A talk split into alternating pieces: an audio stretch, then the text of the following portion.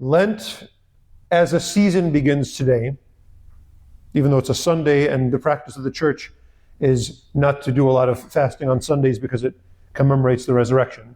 But as a season, it begins today. As a practice, the practice of fasting in the Chaldean church and in, in the uh, uh, other Eastern churches begins tomorrow on Monday. In the Latin church, they begin on Wednesday. The numbering kind of can be different depending on how you count it. Uh, in our church, you start counting on Monday. Just count, and if you want to get to 40, count every day of the week. You always skip Sundays because you don't fast on Sundays. So Monday to Saturday, do that all the way to Holy Week, and you're going to stop on Wednesday. And then Holy Thursday begins the new season. So that's how we get to 40 days. Holy Thursday begins what's called the Triduum. So we get to 40 days that way, start tomorrow, and we go from there. Why 40 days? Is it an arbitrary number? No, it's 40 days because of the gospel that I read today. In the Chaldean church, Lent is about going into the desert with Jesus. And Jesus fasted for 40 days. Why else do we think about this, this gospel at the beginning of Lent today? Lent for us is about fighting. It's about I'm going to go into the desert. I'm going to give up something that I that I like, you know, that maybe that I that I like a lot. I'm going to start praying more. I'm going to give alms to the poor more. I'm going to fight against my sins. Why do all these things? Because when we fight, we get stronger. It's like wrestling.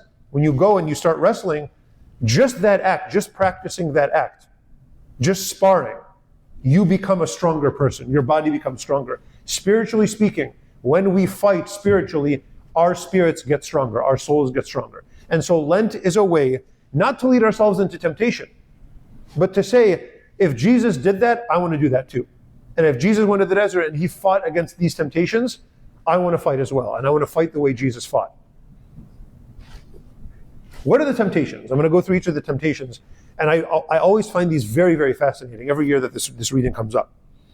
And I want to ask for each one of them why is it tempting? What's, what is the temptation here?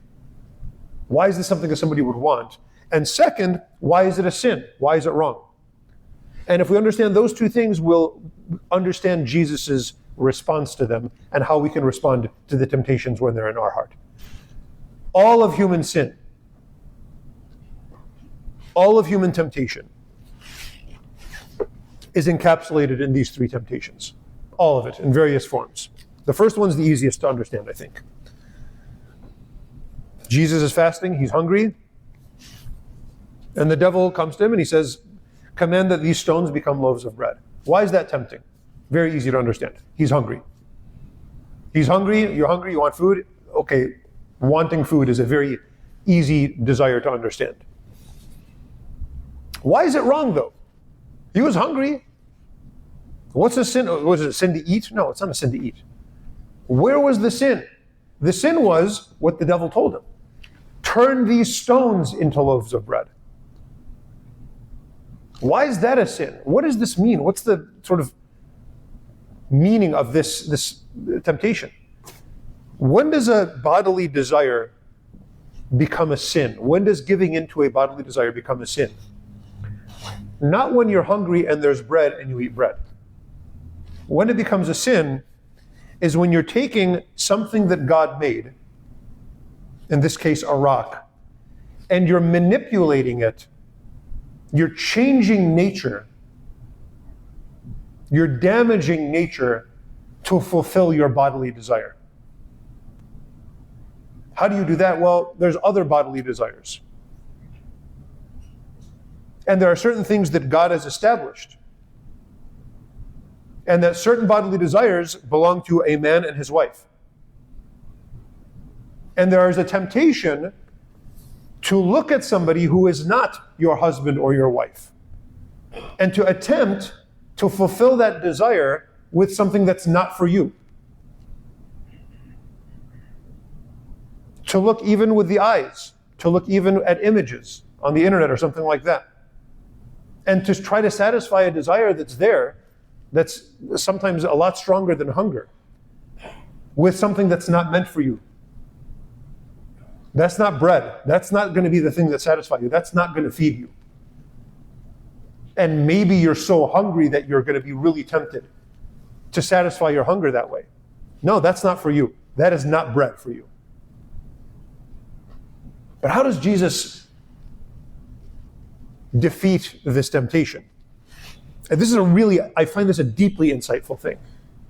Jesus doesn't say, no, that's wrong, I can't do that, I shouldn't do that, it's bad, it's bad, it's bad. He's not like that, like repressive. You know, Jesus answers, look what he says. He says, It is written, man shall not live by bread alone, but by every word that proceeds from the mouth of God. It's not just that. There's so much that God gave us. The world is so gigantic and beautiful. Every word that comes from the mouth of God, which means all of creation. How do you defeat the desires of the flesh? By looking at anything else. Why give up all of the beauty, all these great things in the world for something that's not even meant for you? So it's not about negation. No, no, no, that's bad. Sometimes it's very important to do that. Custody of the eyes and so on, that's very important, that's great. But the way Jesus truly defeats it in the depth of the human heart is by saying, don't just look at this one thing because when you're hungry, all you think about is bread. Well, how do you defeat that? Look at other things. Open your eyes. Let your mind and your heart expand. It's not about not this. Don't focus on not this. Focus on everything else. And that expansion of your mind and your heart is so healthy, it's so nourishing that you'll see that the temptation, that hunger just kind of dissipates. The second temptation. This is the hardest one. This took me years, and I'm not even sure I totally understand it, but I think I get it now. This took me years to understand. The, he, the, devil takes him to the top of the temple, and he says, If you're the Son of God, throw yourself down. For it is written, the angels will bear you up lest you strike your foot against a stone. Why is that tempting? What's the temptation there? He's on the top of the temple. Is it like skydiving? Seems fun and he wants to feel the wind? That seems weird. I don't think that's a very tempting thing. That's, I don't think it's a sin unless you're putting yourself in danger. It's not that. What's the temptation? I think the fact is it's the temple. You know what the temptation is here? The temptation here is to replace intelligence with religion. To think that all I have to do is just pray and everything's going to work out for me. No, it's not. You still got to go to work. You still have to make smart decisions. Prayer can be a part of that. It should be a part of that. You should pray when you when you have a big important decision to make. But just because you're in the temple, just because you're on top of the temple, and you want to get down to the bottom, you know how to get to the bottom of the temple? Walk. You take the stairs and you walk down. Just because you're on the temple doesn't mean you just get to throw yourself and do whatever you want and God's going to rescue me because I'm praying a novena. No. Prayer is prayer. Being smart and reasoning through things is a different activity. And God gave us this work to do. And we don't get to replace our job with God's angels are going to basically be my waiters and do whatever I want. Just because I pray and I'm on, I'm, on, I'm on holy ground. No. You do your job.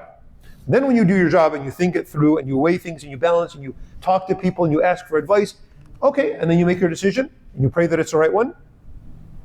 Religion does not replace wisdom. Those are two different things, and God wants us to do both. Not just skip one and go right to the other.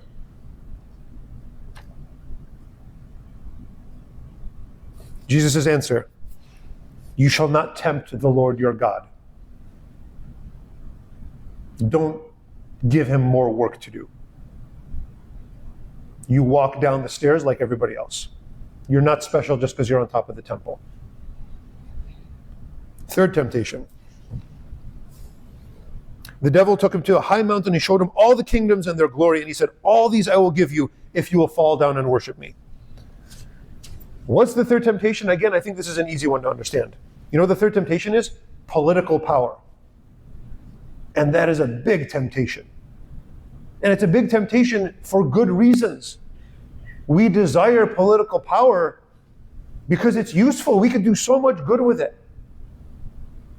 And if we just win, all, all we have to do is just this, and it's just a little tiny sin, it's just a little lie, it's just a little exaggeration, it's just a little propaganda.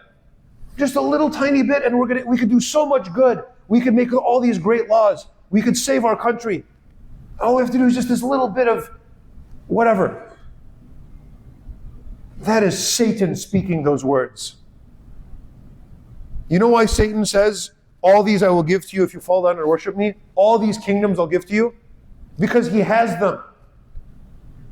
They're his.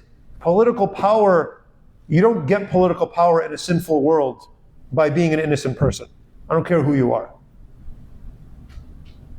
So the people in charge, man, pray for them. They need it. They need it because they're in a horrible, filthy mess. And they got there by being the same way. So they really need our prayers. And we definitely need to pray for all countries and every all the leaders of every country. And we need to do our best to, to make our communities and country as good as it possibly can be. But we don't sell even the smallest sin is not worth it. We've sold the true kingdom of God, which is our soul, to make a false kingdom of God, which is something in this earth. If Christ wanted an earthly kingdom, he would have had it. In a second, he would have had 12 legions of angels to conquer the entire Roman Empire. If he wanted the Roman Empire, he would have had it. Christ does not want an earthly kingdom. And we're not doing him a favor when we think we can get him one. His kingdom is in our hearts. And if we sell a single heart for a single moment to win the entire world and all of its kingdoms, Christ has lost and Satan has won. That's the third temptation. And Jesus answers it You shall worship the Lord your God, and him only shall you serve. And yes, do good, and do good for the world, and do your best. Absolutely. And you pray for all of these things. But that's not where the kingdom of God is. So, brothers and sisters, as we begin our journey to Easter, we go into the desert with Jesus. First of all, we understand what our temptations are. Second, we understand why they're wrong. And third, we look at Jesus as our model so that we can learn from him how to eradicate and defeat all of these temptations. Amen.